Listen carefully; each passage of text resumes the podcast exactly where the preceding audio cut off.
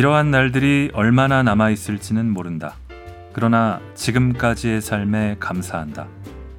길고 험한 고난의 길이었지만 남편과 한 몸이 되어 서로 믿고 의지하며 굳건히 잘 걸어온 날들이었다. 인구의 절반인 여성이 차별받지 않고 동등한 인격체로 인정받으면서 그 능력을 마음껏 펼칠 수 있는 세상이 오기를. 대한민국이 강자가 약자를 배려하고 보듬어 안아주는 따뜻한 사회가 되기를.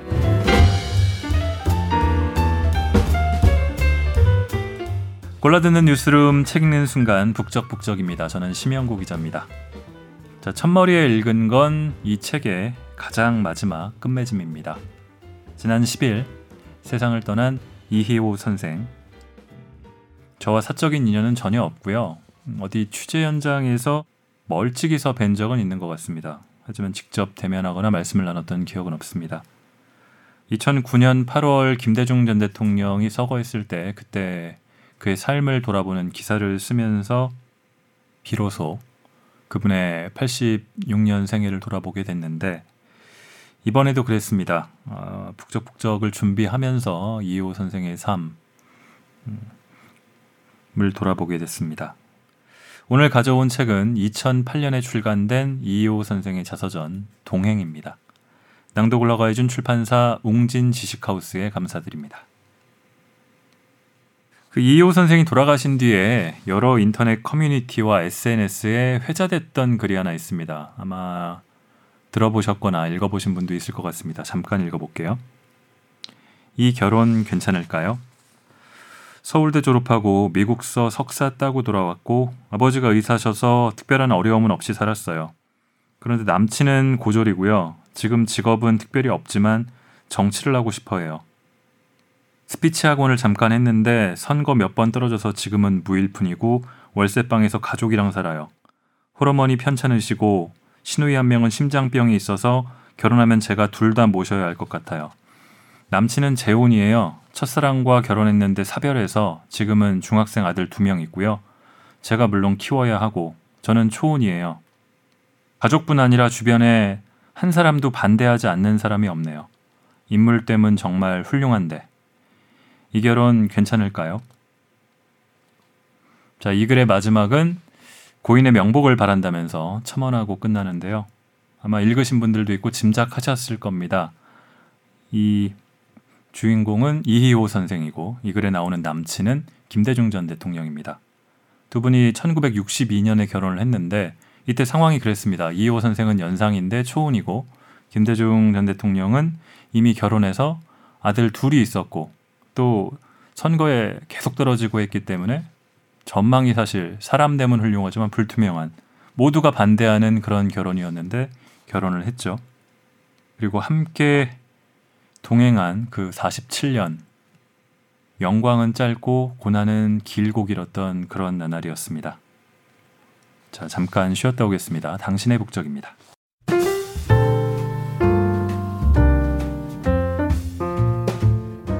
자, 지난번에 제가 김탁관 작가의 살아야겠다를 읽었는데 여기에 여러분이 의견과 댓글 남겨주셨습니다. 그 중에 포털에서 음, 길게 남겨주신 분을 한분 그 글을 읽어볼게요. 오늘 SBS 심영구 기자가 우리 사회가 경제적 손실이나 성공 가능성 등을 이유로 한 사람을 포기하는 공동체인가요? 아니면 포기하지 않는 공동체일까요? 라는 진중한 질문을 던집니다. 디스커버리 사이언스의 in the Skies에서 전투기 사출 좌석의 개발 역사를 설명합니다. 사출 좌석은 위험에 처한 조종사를 구하기 위한 장비입니다. 미국 공군은 수백억 원이 넘는 전투기 한 대보다 조종사 한 명의 목숨이 더 소중합니다. 효용의 극대화를 추구하는 합리적인 미국이지만 상황에 따라서는 정서적인 의사결정을 내립니다. 사람이 열심히 일하게 되는 것은 특정한 동기가 부여되었기 때문입니다. 동기가 부여된 사람의 태도와 행동은 동기가 부여되지 않은 사람의 태도와 행동보다 훨씬 강력합니다. 돈의 힘을 의미하는 합리적 동기를 강화하기 위해서는 더 많은 보상이 필요하지만 동기부여의 지속성이 길지 않습니다. 하지만 사람 간의 공감이 강화되는 정서적 동기의 강화는 물질적 보상과 관계없지만 동기부여가 훨씬 더 오래 갑니다. 만약 미국 공군이 사출 자석의 개발보다 전사자에 대한 합리적 보상만 중시해 왔다면 전사자의 명성은 돈에 의해 더럽혀졌으며 전사자의 동료는 위험한 전투기에 탑승하는 것을 두려워할 것입니다. 상황에 따라 물질적 보상을 의미하는 합리적 동기보다 서로의 안녕과 건강을 챙기고 걱정하는 정서적 동기의 힘이 더 강력할 수 있습니다. 뭐 이런 내용을 남겨주셨습니다. 아, 제가 그냥 막 쓰고 읽었던 것에 비해 훨씬 어, 더 정제되고 훌륭한 얘기를 남겨주셨습니다. 감사합니다. 아씨 1202님이 음, 듣는 내내 공감이 되며 상황 하나하나가 현실로 느껴집니다. 여유 없이 살아가는 시간에 잠시 옆을 돌아보며 나와 같이 살고 있는 사람들 그리고 어쩌면 내 얘기일 수 있는 이야기들을 들려준 기자님께 감사드립니다. 고맙습니다. 생강의 만님도 남겨주셨습니다. 항상 심 기자님의 책 취향은 옳습니다. 아이쿠. 지난번 내 어머니 이야기도 관심 있던 책인데 구수하게 읽어주셔서 참 좋았습니다. 이번 책은 제가 읽었던 책인데 어, 기자가 읽어주니 소설이 아닌 르뽀의 느낌이 들어서 더 생생하고 긴박하게 다가왔습니다. 매번 감사하는 마음으로 듣고 있습니다. 라고 해주셨어요. 제가 너무 감사합니다. 자, 47년을 함께 결혼 이후에 살아오신 두 분입니다. 아, 이희호 선생과 김대중 전 대통령. 그래서 두 분의 삶의 궤적이 많이 겹칩니다. 저는 그래서 많이 알려진 사실 47년 이후에는 두 분이 떨어져서 지낸 기간이 김대중 대통령이 어, 사실 외국에 나갔다가 납치됐을 때라든지 아니면 한국에서도 투옥됐을 때 그럴 때가 아니면 그리 많지가 않아서요. 저는 그보다는 여성 운동에 참여하고 또 계속 헌신하고 싶어 했던 그런 부분들을 중심으로 읽어볼까 합니다. 그래서 일부러 이호 여사나 또 이호 김대중 평화센터 이사장 말고 선생으로 불렀고 부르겠습니다. 이 자서전 초반에도 스스로 표현했듯이 따숩고 행복했던 유년, 의사 아버지의 교육열이 높은 어머니를 둔그 유복한 집안에서 이희호 선생은 자랐습니다. 특히 아들, 딸을 차별하지 않는 부모 밑에서 성장했다고 합니다. 그래서 이화 학당을 다니다가 전문학교, 이화 전문을 가려고 했는데 그 사이에 어머니가 돌아가시고 그래서 곡절 끝에 학교는 갔는데 일제 말에 학교가 폐쇄되면서 학업을 중단했고 해방 이후에는 1946년에 학교에 다시 편입하려고 하니 받아주질 않고 그래서 곡절 끝에 서울대 사범대에 다시 입학하는 그런 과정을 거칩니다. 서울대에 갔는데 입학 후에 별명이 하나 생기고 학교 생활을 어떻게 하는지가 좀 나옵니다. 이 대목을 먼저 읽어보겠습니다.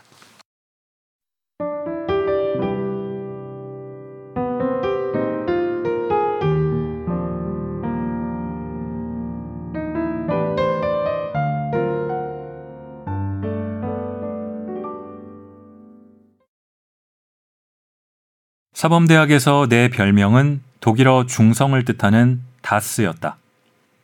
그동안 여자들만의 학교에서 비교적 민주적인 교육을 받아온 나는 갓 남녀공학이 된 국립대학에서 처음으로 우리나라 남성들에게 깊이 뿌리 박힌 가부장제와 남존여비의 의식과 맞부딪혔다.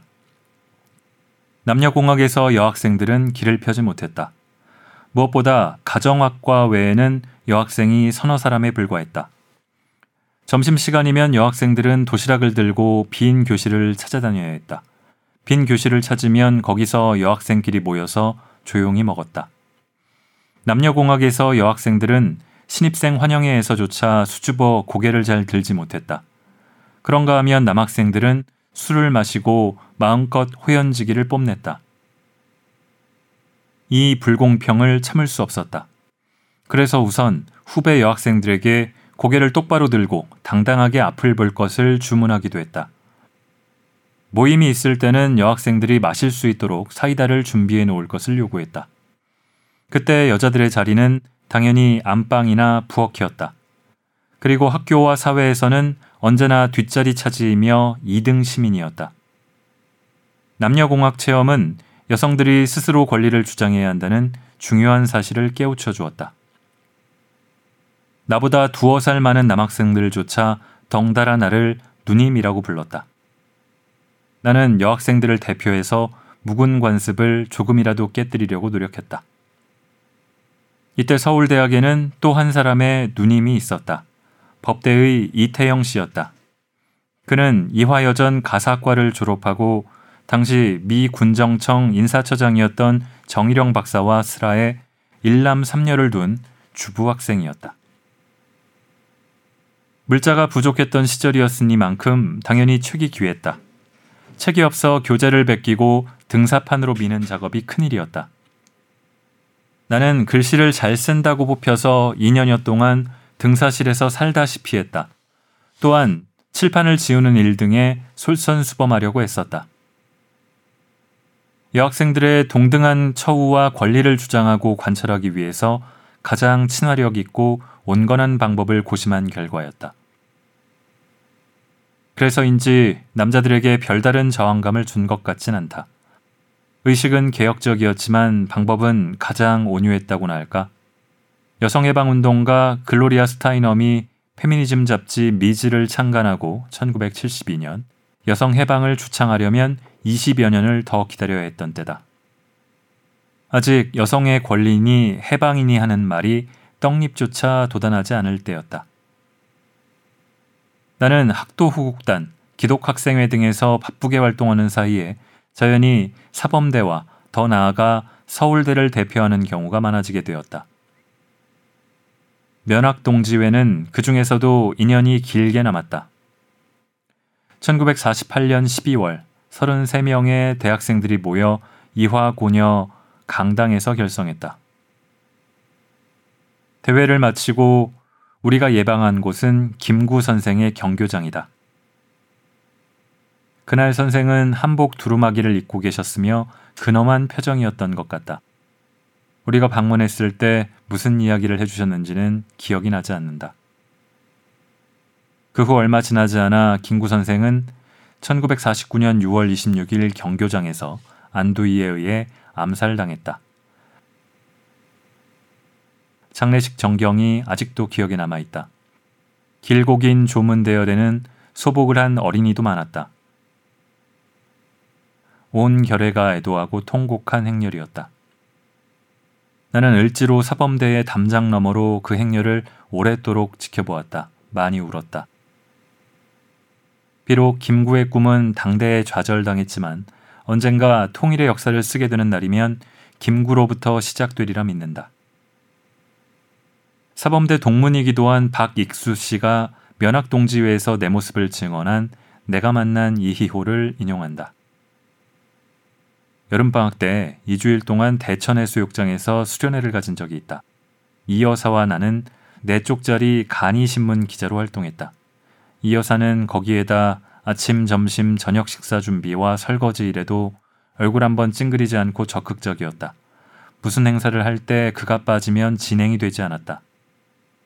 난 가끔 그가 결혼하지 않고 그대로 사회활동을 했으면 김알란 박사 같은 훌륭한 교육가 아니면 마더 테레사 수녀와 같은 기독교적 사회복지 사업가가 되었을 것이라고 생각한다. 면학동지회는 전쟁으로 후배를 뽑지 못하고 피란지 부산에서 20여 명이 모여 면우회로 명칭을 바꾸고 문호를 개방했다. 미완의 열정, 이 면우회를 통해 나는 미래의 남편 김대중을 만나게 되었다.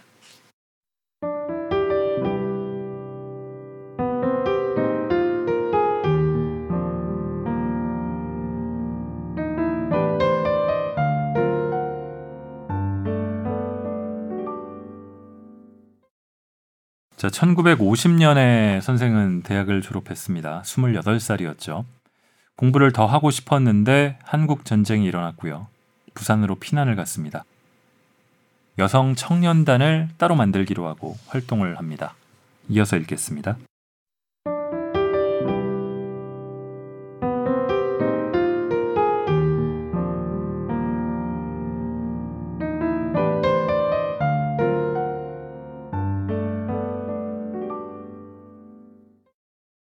나는 여성 운동이 하고 싶었다. 여성은 전쟁의 최대 피해자였다. 남성은 전쟁터에서 싸우다 전사하면 조국을 위해서라는 명예로운 이름으로 국립묘지에 안장되고 순국 선열의 반열에 올라간다.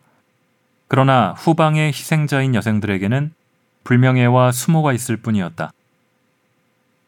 몽골군에게 끌려갔다 돌아온 환향년은 환향년으로, 강점기에 끌려간 정신대는 가문의 수치로, 한국전쟁의 피해자는 양공주로 낙인 찍히고 멸시당했다. 원인은 가부장제였다. 우리말 속에는 남성을 중시하고 여성을 경시하는 말이 수없이 많다. 무심코 던지는 말 가운데 스며 있는 여성 비하는 또 얼마나 많은가. 암탉이 울면 집안이 망한다. 남아 이런 중천금. 남자는 도둑질 말고는 뭐든지 해도 된다 등등. 나는 유독 그녀라는 말에 알레르기 반응을 일으킨다. 그남은 없는데 왜 그녀라고 하는지.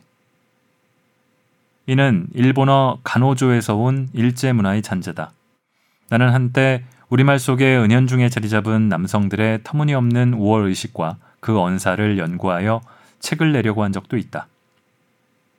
그러던 중 1952년에 이태영이 1953년에 황윤석이 사법시험에 합격하는 경사가 났다. 이태영은 남편인 정일영 박사가 야당 정치인이어서인지 판검사 임용에서 제외되었다. 이는 이후에 사회적 약자를 위해 일생을 바친 그의 빼어난 업적으로 보자면 오히려 큰 행운이었다. 그는 대한민국 첫 여성 변호사가 되었다.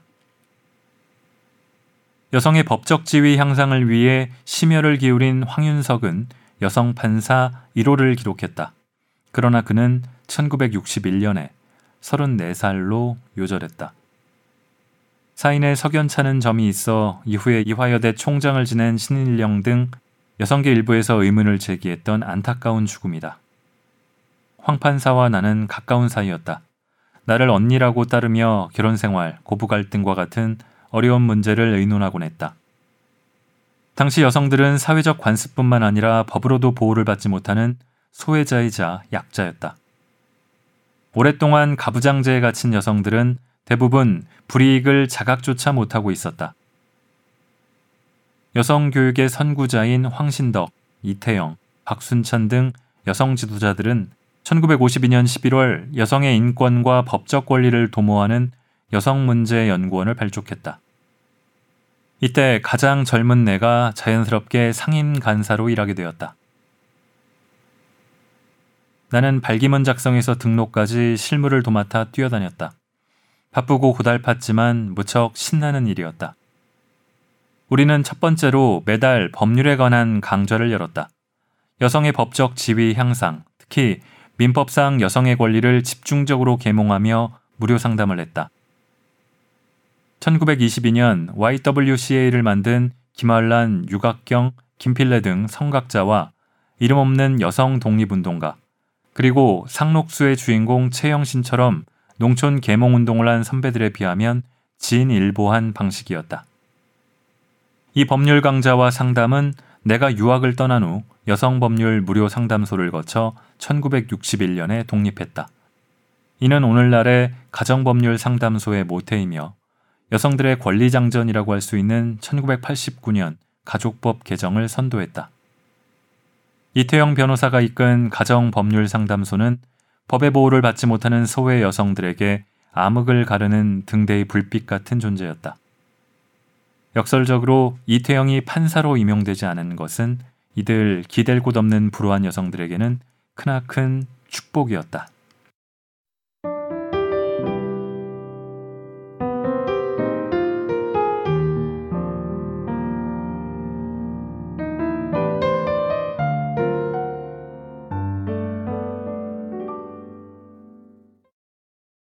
자, 이호 선생은 미국 유학을 떠납니다. 어, 공부를 하고 싶었다는 거고요. 8년 동안 미국에서 공부를 합니다. 이때 엘리너 루스벨트, 프랭클린 루스벨트 대통령의 부인이죠. 이분을 만나는데 미국 생활 동안에 가장 인상적이었던 인물로 회고를 하고 있습니다. 이때는 김대중 전 대통령과 결혼도 하기 전이고 대통령 부인이 될 것이라는 예상도 전혀 하기 힘들었을 텐데 어려웠을 텐데 왜 그랬을까요? 이 역시 여성의 권리와도 관련이 있습니다.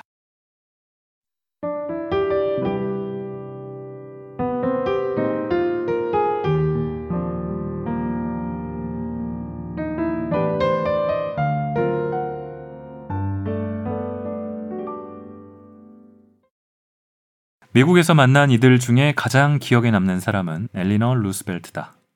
1957년 12월 10일 인권의 날에 엘리너가 내슈비를 방문했다. 벤더빌트였는지 아니면 피바디였는지 장소는 분명히 기억나지 않지만 우리 학생들은 환영 행사를 준비하며 기다렸다. 엘리너는 큰 키에 다소 구부정했으나 기품이 서린 모습이었다. 그와 악수하던 손에 따뜻한 감촉이 생생하다. 나는 유엔 세계 인권 선언을 주도했던 그를 존경했으므로 뜨거운 마음으로 기다렸다. 그는 여성과 흑인 등 소수자 그룹의 인권을 위해 헌신한 이였다. 피부색과 관계없이 모든 사람이 평등하게 태어났다는 그의 메시지는 강렬했다. 흑백 분리와 차별을 당연시한 남부에서는 더욱 강렬한 메시지였다. 우리 유학생들은 그의 강연 후에 한국 문화를 소개하는 프로그램을 선보였다. 피바디 유학생인 이영식이 여자 역을 맡고 내가 남장으로 한 쌍을 이루어 한국 춤을 소개했다. 연극에서 남장은 해보았으나 한복을 입고 무용을 하기는 처음이었다. 엘리너 여사는 참으로 자유롭고 고귀한 영혼의 소유자다. 1935년 남부 앨라배마주 버밍햄에서 열린 정치사회 개혁 토론회에 참가한 그의 좌석은 인종분리 정책을 고수하는 주 법에 따라 백인석이었다. 영부인이 법을 어길 수는 없고 그렇다고 인종분리를 인정할 수도 없는 딜레마에 빠진 그는 가운데 중앙 통로에 앉았다는 일화로 유명하다. 또한 1939년 흑인 가수 메리언 앤더슨이 워싱턴 재헌 의원 홀에서 공연하게 되자 그가 회원으로 가입해 있던 미국 혁명의 딸들 모임에서 반대하고 나섰다. 이 모임은 미국의 독립유공자 딸들이 만든 단체였다. 엘리너는 칼럼에서 선언했다. 흑인들도 백인들과 마찬가지로 이 나라의 국민으로 건국과 발전에 공헌을 했다. 그리고 모임을 탈퇴한 그의 주선으로 앤더슨은 더 멋진 장소인 링컨 동상이 내려다 보이는 링컨 메모리얼에서 나의 조국을 부를 수 있었다. 엘리너가 1946년 창설된 유엔 인권위원회 위원장으로서 만든 세계 인권 선언의 제1조는 다음과 같이 시작된다. All human beings are born free and equal in dignity and rights. 모든 인간은 태어날 때부터 자유로우며 그 존엄과 권리에 있어 동등하다. 여기서 모든 인간을 가리키는 human being은 엘리너가 아니었더라면 man이 되었을지 모른다. 그는 man이 남성만 지칭하는 것처럼 오해될 소지가 있으니 human being으로 하자고 주장해 관철했다. 이렇듯 어휘 하나까지 세심하게 살피며 인류애와 인권에 대한 열정을 담은 세계 인권 선언은 1948년 12월 10일 유엔 총회에서 통과되었다. 소련의 반대로 격론 끝에 통과되었을 때 뉴욕타임스는 일면 제목을 이렇게 뽑았다. 엘리너 루스벨트의 승리. 그는 소아마비를 앓아 휠체어를 탄 남편 프랭클린 루스벨트를 독려해 대통령에 오르도록 내조했다. 남편이 1945년 4월 뇌일혈로 쓰러질 때까지 13년간 칼럼을 쓰고 강연하며 정부 정책과 다른 개인 의견을 낼 수 있었던 독립적인 퍼스트 레이디였다. 그리고 두 차례의 세계대전을 겪으면서 분쟁을 중재할 국제기구의 필요성을 끊임없이 주장했다. 루스벨트를 승계한 해리 트루먼 대통령이 첫 유엔 총회에 파견할 미국 대표단의 일원으로 그를 임명한 것은 아주 당연한 일이었다. 교육, 문화, 인권 문제를 다루는 위원회에 배정된 그는 유일한 여성이었다. 소련 대표와 싸워가며 전후의 폐허에서 신음하는 난민들의 권리를 보호하고 인간의 존엄을 인류 스스로 확인하는 세계 인권 선언문을 만들어낸 것이다. 그 후 공화당의 아이젠하워, 민주당의 케네디 대통령 정부에서도 미국 대표로 활동한 세계의 인권 운동가였다. 그는 큰아버지인 26대 미국 대통령 시어도어 루스벨트의 손을 잡고 미래의 대통령이 될 친척 오빠 프랭클린 루스벨트와 결혼한 미국 상류층 명문가 출신이었다. 그의 사촌들이 사교계에서 화려하게 놀 때 그는 여성 노동자와 아이들, 흑인에게 관심을 쏟았다. 남편이 상원의원, 주지사, 대통령으로 성장하는 내내 부귀 영화에 아랑곳 없이 사회의 그늘진 곳에 버려진 약자들을 돌보고 대변했다. 남편의 사후에도 세계의 퍼스트레이디로 활동하는 그의 모습과 여성을 지도자로 키우고 포용하는 미국 사회가 무척 경이로웠다. 그때 엘리너의 강연 주제가 무엇이었는지 자세한 기억이 없다. 그러나 가슴 깊은 곳을 흔들고 간 전율이 오래도록 남았다. 혹시 누군가 한국에서 엘리너 여사와 같은 대통령 부인이 나올 수 있을까? 라고 물었다면 우리는 모두 머리를 흔들었을 것이다. 그 즈음 우리 한국 여성들은 한 사람의 인간으로 남성과 동등하게 대우받는 단계에도 오지 못했기 때문이다. 엘리너 여사는 개인적으로는 어머니의 죽음, 아버지의 알코올 중독으로 인해 외로운 어린 시절을 보냈다. 어른이 되어서도 상식적 잣대로 보자면 별로 행복하지 않은 삶을 살았다. 남편은 임종 때까지 다른 여성과 함께 했으며 사남 일녀의 자녀들이 비리 스캔들로 신문의 헤드라인을 장식했다. 자녀들이 모두 앞에 20번이나 결혼하고 이혼하는 파란과 굴곡을 겪었다. 이런 가운데에서도 엘리너가 명예를 지킬 수 있었던 것은 정치인의 사생활에 대해 비교적 너그러웠던 문화가 있었기에 가능했다. 엘리너 못지않게 독립적이었던 힐러리 클린턴은 엘리너를 가장 존경하는 영부인으로 꼽는다. 백악관 시절에 미국의 낙후된 의료보험을 개혁하려다 힐러리가 부딪힌 저항과 좌절, 그리고 언론과의 불화를 보면 미국에서도 이제 엘리너 루스벨트 같은 퍼스트 레이디는 나오기 쉽지 않을 것 같다.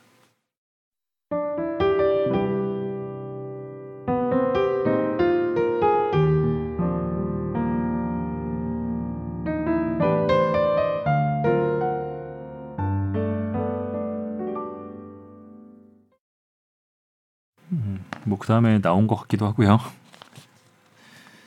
자 그리고 이호 선생이 음, 대통령 부인이 된 걸 보면은 이 엘리너 루스벨트가 정말로 인상적이었다는 생각도 들고 어쩌면 롤 모델이 아니었을까 하기도 합니다. 하지만 이때로부터 어, 이호 선생이 대통령 부인이 될 때까지는 거의 반세기가 지나서였죠. 자, 귀국해서 곧 YWCA 총무를 맡게 됩니다. 이제 시민단체 활동을 본격적으로 하는데 뭐 첩둔 남편은 나라를 망친다.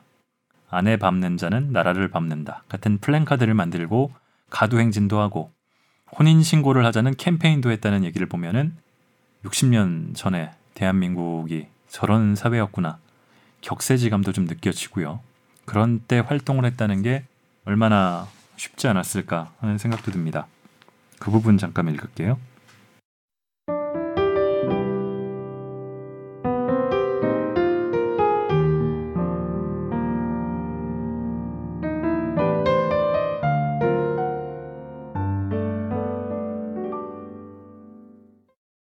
당시 YWCA는 여성계를 선도하는 엘리트 집단이었다.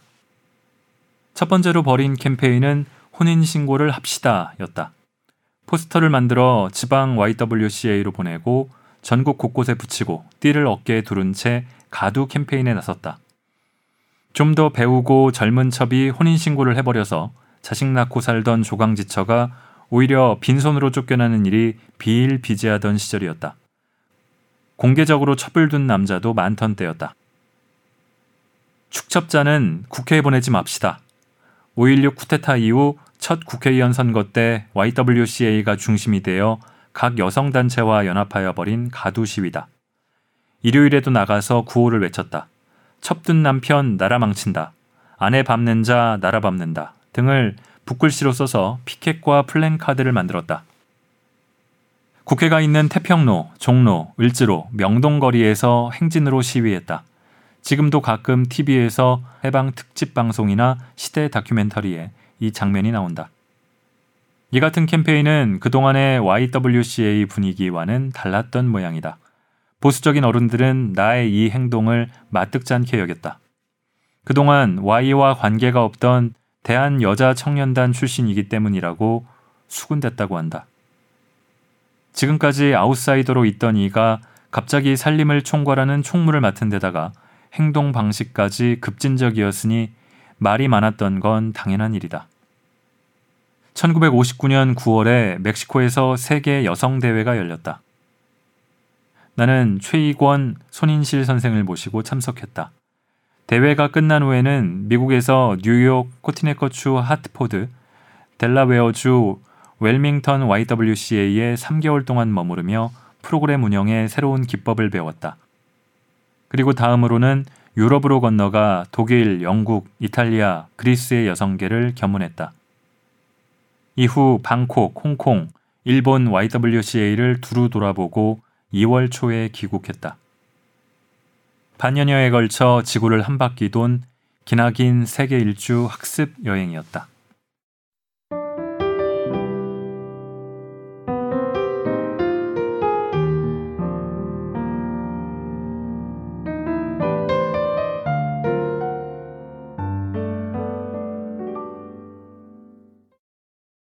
47년간 동행했다고 여러 번 얘기를 한 김대중 전 대통령과의 만남, 결혼을 여기서 빼놓을 순 없죠. 이쯤에서 읽고 가겠습니다. 이 자서전을 출간할 때가 이미 90이 다 된 노인이었을 때고 이호 선생의 성품은 그래서도 짐작되듯이 어, 꽤 담백해 보입니다. 둘의 관계도 어떤 격정적인 사랑이 막 음, 넘치는 시대의 연애라기보다는 동지적 관계와 서로 존경하는 관계 그리고 애정이 많이 섞여 있었을 것 같습니다.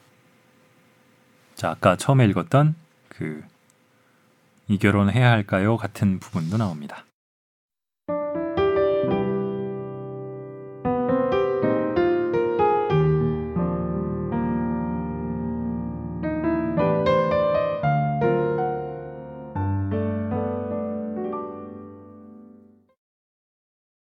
그 사람 김대중은 노모와 어린 두 아들을 거느린 가난한 남자였다. 그뿐만 아니라 그의 셋방에는 알아놓은 여동생도 있었다. 또한 그는 내일을 예측할 수 없는 정치 재수생이었다. 1954년 처음 정치에 투신해 3대 국회의원 선거에 출마한 이후 한 번은 후보 등록이 취소되었고 세 번이나 고배를 마신 좌절의 연속이었다. 1961년 5월 13일 강원도 인제의 보궐선거에서 마침내 당선되었으나 사흘 뒤에 5.16 쿠데타가 일어나 국회가 해산되어 버렸다. 그뿐만 아니라 설상가상으로 장면 내각에서 여당인 민주당 대변인을 지냈던 경력 때문에 검거되어 두 차례에 걸쳐 3개월간 구속된 억세게 운이 나쁜 남자였다. 조국의 민주주의와 통일을 위해 내 한 몸 바치겠다는 큰 꿈과 열정이 그가 가진 전 재산이었다. 그는 늘 책을 읽고 메모하는 습관을 지니고 있었다. 어느 때부터 그랬는지 확실하지 않으나 나는 이 비범한 남자의 꿈이 꿈으로 끝나지 않았으면 좋겠다고 생각했다. 그러나 그가 처한 상황은 최악이었다. 그보다 더 나쁠 수는 없을 터였다. 내가 그와 결혼하겠다고 하자 당연히 주위에서 반대가 극심했다. 가족은 물론 친지, YWCA, 여성계 선후배들이 극구 만류했다. 눈물로 호소하는 이들도 있었다. 이화여전 스승이자 대한 YWCA 연합회 회장을 지낸 김갑순 선생님의 회고다. 이호 총무가 결혼할 것이라는 소문이 돌았다. 부드러운 성격에 강한 책임감으로 좋은 사회운동가 자질을 타고났다고 기대를 많이 걸었던 YWCA 관련 어른들은 김대중 씨와의 결혼을 반대하기로 했다. 조건이 나쁜 그와의 결혼으로 헤어나오기 어려운 함정에 빠져 좋은 일꾼 하나 빼앗기고 앞으로 여성 지도자로 대성할 제목을 잃는 것이 아닌가 하는 노파심에서 결혼이 성사되지 못하도록 공작을 폈다. 그러나 평소 신중했던 그가 비장한 각오로 내가 도와야 할 사람이라고 말하는 데는 더 이상 반대를 할 수 없었다. 그와 나는 1962년 5월 10일 결혼했다. 채부동 외삼촌 댁은 넓은 한옥이었다. 그 대청 마루에서 조양록 목사 주례로 친지와 YWCA 직원 100여 명이 참석한 가운데 결혼식을 올렸다. 남편 측에서는 대희와 대현 두 동생이 대표로 참석했다. 청첩장은 보내지 않았다. 예물과 백금 반지는 내가 마련했다. 외삼촌이 자개장을 마련하고 큰 올케가 이부자리를 해준 소박한 결혼이었다. 그는 1924년 1월 6일 생으로 내가 인생 선배였다. 신혼여행은 온양 온천으로 갔다. 우리는 1951년 피란지 부산에서 처음 만났다. 그와 나는 살아온 환경과 행로가 판이했다. 해운업을 하는 그의 배로 피란민을 소개시켰다고 했다. 20대 중반의 잘생긴 멋쟁이로 사업 근거지를 고향인 목포에서 임시 수도 부산으로 옮겨와 가족과 함께 살고 있다고 했다. 이후 그를 면후의 모임에서 또 만났다. 고향 사람 소개로 회원이 된 그는 토론에서 늘 조용히 듣는 편이었다. 운명의 힘이었던가 아니면 지금 말로 코드가 맞았는지 누구에게나 친절한 내가 누님 같았는지 나와는 말을 잘했다. 가끔 교회 감천을 걸으면서 당시 이승만 대통령의 개헌 소동과 정치 파동을 함께 분개하기도 했다. 항상 독서에 열중하는 사람답게 그는 해박했다. 그때 나는 내 진로를 두고 와병 중인 사람과 유학의 길 사이에서 고민하고 방황하던 때였다. 그러다가 나는 결국 미국 유학을 택했다. 전쟁이 끝나고 피란지 부산을 떠난 이후 우리는 각자의 길을 갔고 그는 내 안에 존재하지 않았다. 재회하게 된 것 또한 우연이었다. 유학에서 돌아온 직후인 1959년 여름 끝자락이었다. 길을 가다 종로에서 그를 만났다. 6년 만이었다. 근처 다방에 들어가 잠깐 서로의 안부를 묻고 다시 헤어졌다. 풍문으로 그동안 정치에 입문했다고 들어서 그런지 다소 힘들어 보였다. 그해 9월 나는 YWCA 총무로 지구를 한 바퀴 돌고 1960년 2월 초에 돌아왔다. 6월쯤 그가 4.19 이후 처음 실시되는 국회의원 선거에 출마한다는 기사와 함께 그 사이에 부인과 사별했음을 신문을 통해 알게 되었다. 아름다웠던 부인과 어린 자식들, 그리고 혼자 된 그가 참 안 됐다고 생각했다. 민주당이 압승한 선거에서 그는 근소한 차이로 또 낙선했다. 5.16 군사 쿠데타로 다시 실업자가 된 그는 어느 날 나를 찾아왔다. 이후로 만남이 잦아졌다. 곤궁하고 울적한 그는 퇴근 무렵이면 YWCA가 있는 명동으로 나왔다. 그는 또 붙잡혀갔다. 민주당 간부로서 부패와 용공 혐의로 두 차례 조사를 받았으나 무혐의로 풀려났다. 그런데 그가 한동안 나타나지 않았다.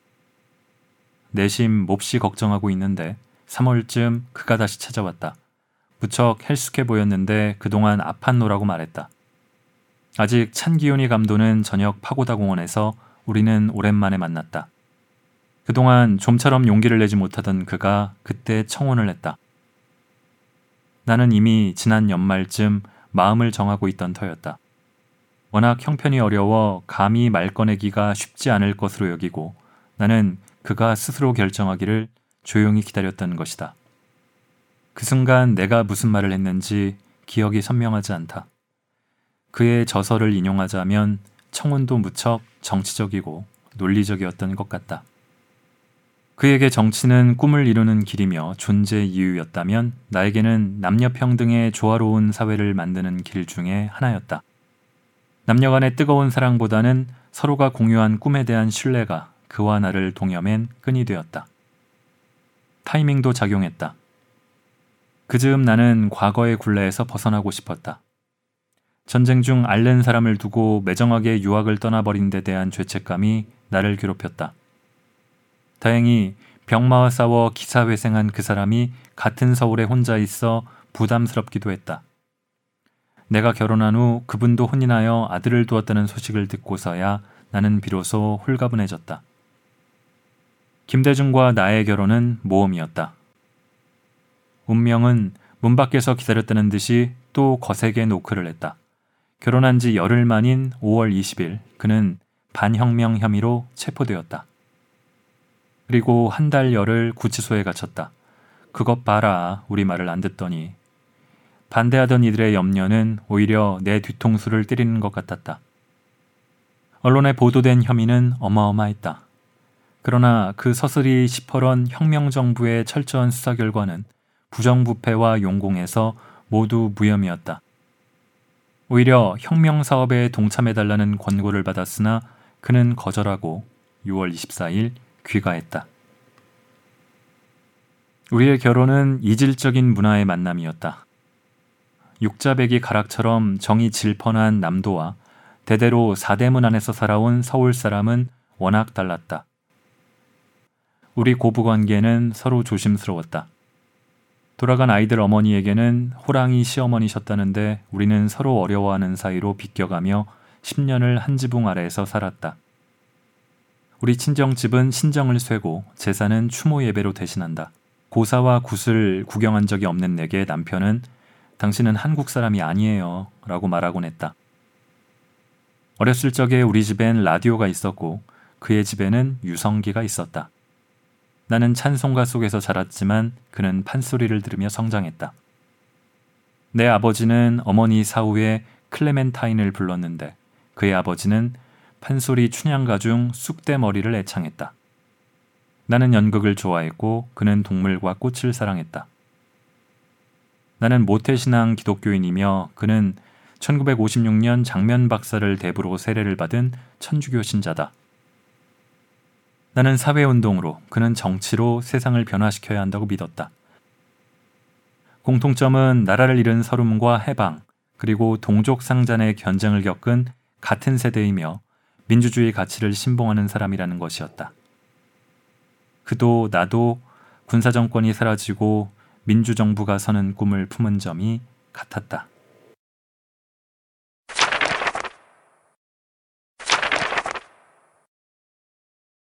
우리는 1963년 4월 초 동교동으로 이사를 왔다.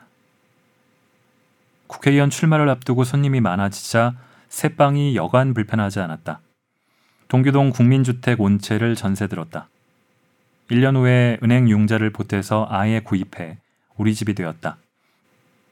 그 이후 일산과 청와대에서 지냈던 시절을 제외하면 40여 년 동안 한 동네 한 번지를 지켰다. 그러니 동교동 집은 우리의 처음이자 마지막 보금자리인 셈이다. 이사 올 당시 동교동은 도로 포장이 안 된 변두리 동네였다. 오죽하면 아내보다 장화가 더 필요하다는 곳이었다. 이사 오고 얼마 안 돼 김포공항이 생기고 제2 한강대교가 개통되면서 포장되었다. 집 수리를 마치고 남편이 상경해서 처음으로 자신의 집에 문패를 달 때 일이다. 어느 날 국회에서 귀가한 남편은 두 개의 문패를 내놓았다. 김대중, 이희호. 영문을 모르는 나는 어리둥절할 수밖에 없었다. 우리 대문에 당신과 내 문패를 나란히 답시다. 가정은 부부가 함께 일어나가는 거 아닙니까? 그거야 그렇지만 부부가 동등하다는 걸 우리가 먼저 모범을 보입시다. 자신의 문패를 주문하다가 문득 내 생각이 났다는 것이다. 남녀가 유별하고 남편을 하늘이라 믿고 따르라고 가르친 그 시대. 더욱이 시어머니를 모시고 살면서 며느리 문패를 단다는 것은 가히 혁명적인 발상이었다. 이 문패는 우리 부부의 동반자 관계를 설명하는 상징이 되었다. 밖에서는 혹시 김대중의 시대를 앞선 여성관을 여성 운동가인 이희호의 영향력으로 볼지 모르지만 결코 그렇지 않다. 나는 어떤 경우에도 남에게 무엇을 강요하는 사람이 아니다. 또한 그럴 능력을 가지고 있지도 않다고 생각한다. 이 두 개의 문패는 오로지 그가 스스로 깨닫고 판단하고 실천하는 것이다.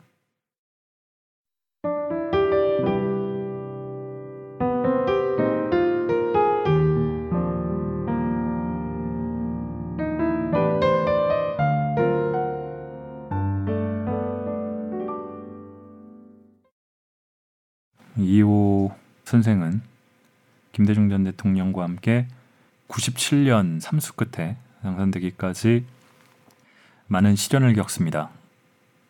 박정희 독재 당시에 대통령 선거에 출마했다가 온갖 부정선거가 횡행했는데도 그렇게 크지 않은 표차로 낙선이 되죠. 그 다음부터는 박정희의 최대 정적으로 떠오르면서 납치당해서 살해당할 뻔하기도 하고 연금돼서 보냈던 시간이 굉장히 길었고 잠깐 서울의 봄이 반짝 온 다음에도 그런 시련은 이어집니다.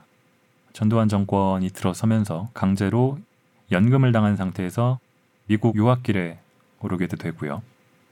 그러고도 87년 6월 항쟁 이후에는 김영삼 전 대통령과 서로 단일화하지 못하면서 다음 정권을 노태우 전 대통령에게 민정당에 넘겨줬다는 비난을 또 많이 받았고 그 다음에도 92년 또 낙선하고 영국으로 떠나고 그런 일들을 겪었다가 유신 잔당이라고 불리는 공화당과 DJP 연합을 한 끝에 간신히 대통령이 됐는데 되자마자 IMF 환란 위기를 극복해야 됐죠.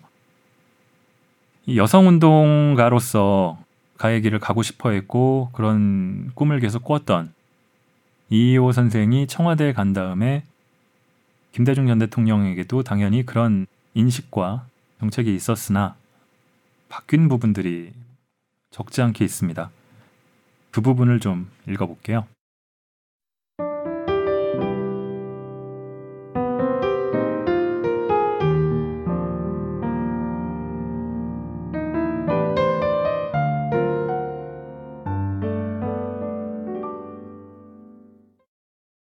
권력의 핵심이라는 청와대에는 지난 50년간 여성 비서관이 딱 한 명 있었다. 문민정부 정옥순 여성 담당 비서관이었다고 한다. 국민의 정부 5년 동안에는 여성이 무려 10명이나 입성하는 변화가 있었다. 우선 대통령의 입이라고 할 공보수석이 박선숙이었다. 청와대 살림을 총괄한 박금옥 총무비서관, 신필균 시민사회 비서관에 이어 문화관광 비서관으로 조은희와 차영이 들어왔다. 여성정책 비서관인 안희옥, 이승희, 이상덕은 물론 여성이고 제2부속실장인 김영희와 성인숙이 그들이다. 그리고 대통령 직속으로 여성특별위원회를 두었다. 특별위원회를 발전시켜 여성들의 염원인 법령제정권과 실질적인 집행 권한을 갖는 여성부가 2001년 출범되던 날 대통령은 말했다. 여성부의 탄생을 축하하지만 빨리 없어질수록 좋습니다. 만약 양성평등이 실현되면 사라져야 할 시한부 부서이기 때문이다.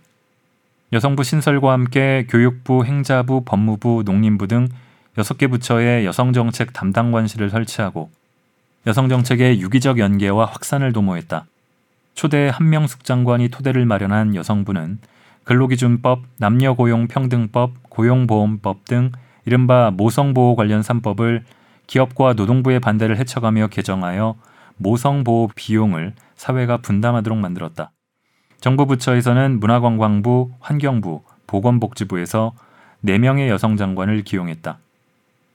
장관 못지않게 의미가 컸던 여성 발탁 인사는 부처 차관, 군 장성, 경찰 총경의 탄생이다.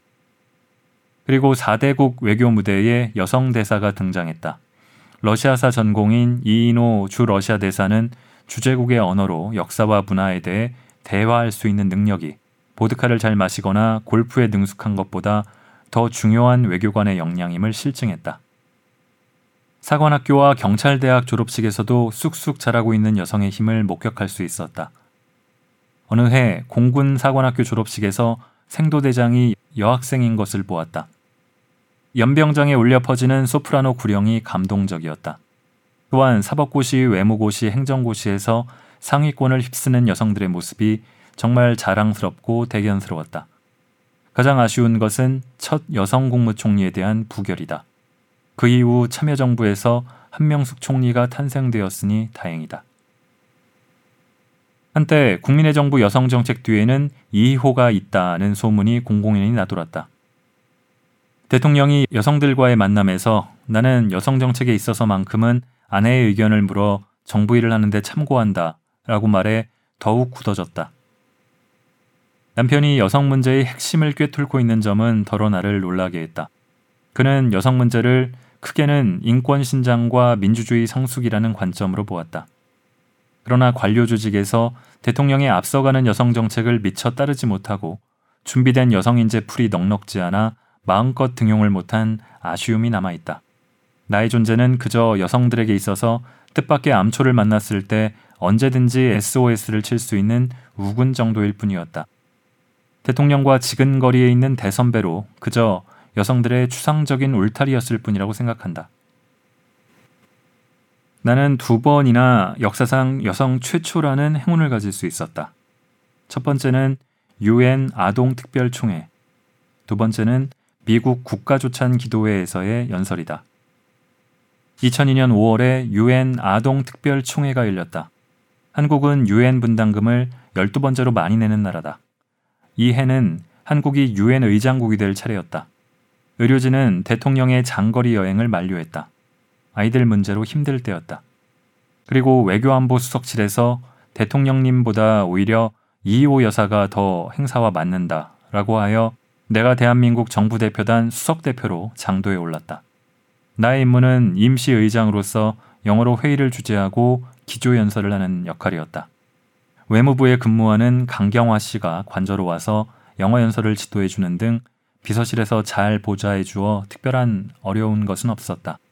대표단은 한명숙 여성부 장관, 선준영 주 유엔 대사, 임성준 청와대 외교안보 수석, 그리고 이경숙 숙명여대 총장 등이었다.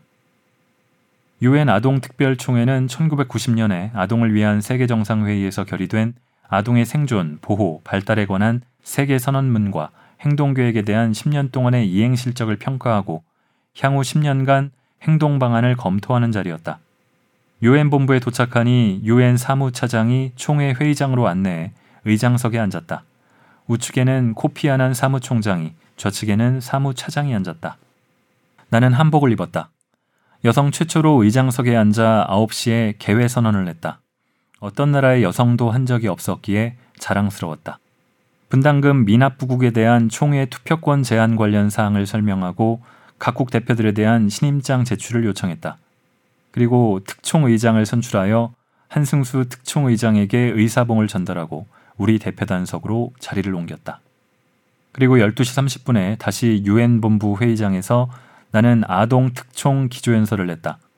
다음 날인 9일 점심에는 유엔 사무총장 내외가 주차하는 오찬에 참석했다. 그때 나는 국가로부터 출장비를 받지 못했다. 법적 근거가 없다는 것이었다. 다음에 오는 영부인들을 위해 근거를 마련하고 싶었는데 얼마 남지 않은 임기 탓에 포기하고 말았다. 나는 이 아동 특총 임시의장과 미국 국가조찬 기도회 주요 연사를 역임한 것을 일생의 큰 영광으로 간직하고 있다. 국가 조찬 기도회는 1953년 한국 전쟁 중 아이젠하워 대통령의 요청으로 시작하여 지금까지 이어지고 있다. 나는 2000년 2월 3일 500여 명의 미국 정계 VIP와 외국 인사들이 참석한 가운데 메인 스피치로 초대받았다. 지금까지 살아온 이야기를 고난의 의미로 축약해 간증하는 마음으로 스피치를 했다. 끝난 후 황송하게도 기립박수를 받았다. 참석자 모두 눈시울이 붉어진 기억이 새롭다.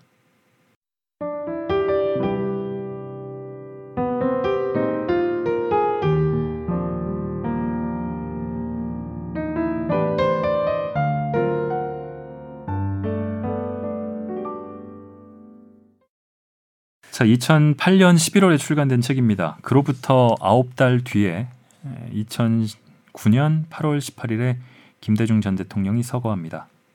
그리고 10년이 지나서 지난 6월 10일에 이희호 선생이 떠났습니다.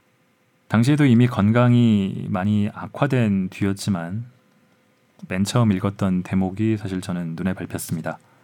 이러한 날들이 얼마나 남아있을지 모른다. 그러나 지금까지의 삶에 감사한다.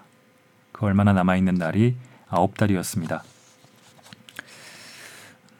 이 책에서는 그래서 46년 동행했다고 쓰고 있는데 1년도 안 돼서 돌아가셨기 때문에 47년 동행이 됐죠. 그 내용들을 저는 사실 그 대목은 많이 읽지 않았는데요. 음, 돌이켜서 생각해 보면은 참 좀 마음이 아프기도 합니다. 유복한 가정에서 태어나 당시 남녀 차별이 심한 상황에서도 대학에 가고 학업을 이어가고 미국 유학도 가고 또 돌아와서도 보면은 집안이 굉장히 집안 친척이나 지인들이 어떤 교수라든지 한 자리 하는 분들이 많습니다. 그래서 그분들의 소개를 받아서 어떻게 보면은 어, 더 수월하게 또 그만큼 고등교육을 받은 여성이 없었기도 했겠지만요. 그런 역할들을 하게 되는 부분들이 있습니다. 어, 일종의 금수저 집안이었던 거죠. 그런데 훌륭한 인물됨 말고는 정말 볼 것 없는 꿈이 같다는 이유 그리고 사람이 뛰어나다 그런 이유로 선택한 남성 남편과 50년 가까운 고난의 길을 걸었고 짧은 영광을 누렸습니다. 그래도 그렇게 선택한 제가 아버지나 오빠나 아주 가까운 사람인데 제 지인이 딸이 동생이 이런 사람과 결혼하겠다 하면은 아, 참 많이 고민이 될 것 같아요. 음, 저도 반대하지 않았을까 싶기도 하고 그럼에도 후회하지 않고 또 장수하셨죠. 90여 년. 음, 97년에 98세를 일기로 돌아가셨는데 삶을 음, 감사하면서 살아오셨을 거라고 믿습니다. 책을 읽다 보면 방금도 등장을 했지만 뭐 권노갑, 한화갑, 김옥두 같은 이 김대중 전 대통령의 비서나 되게 측근들 그런 분들의 젊은 시절 얘기들이 많이 나오고요. 또 방금 등장했던 강경화 현재 외교부 장관이 이때는 외무부 근무하는 직원으로서 영부인의 출장을 좀 돕는 역할을 했죠. 그렇게 깨알같이 등장하는 전현직 관료나 정치인들 그런 분들의 에피소드를 읽는 것도 좀 흥미롭습니다. 음, 만약에 이호 선생이 여성 운동을 계속하셨다면 어땠을까 하는 생각도 조금은 들고 하지만 청와대에 가서 대통령의 부인으로서도 같이 걸어왔던 길로도 큰 역할을 하셨다는 생각도 듭니다. 고인의 명복을 빕니다. 편히 쉬세요. 오늘 북적북적은 여기까지 하겠습니다. 고맙습니다.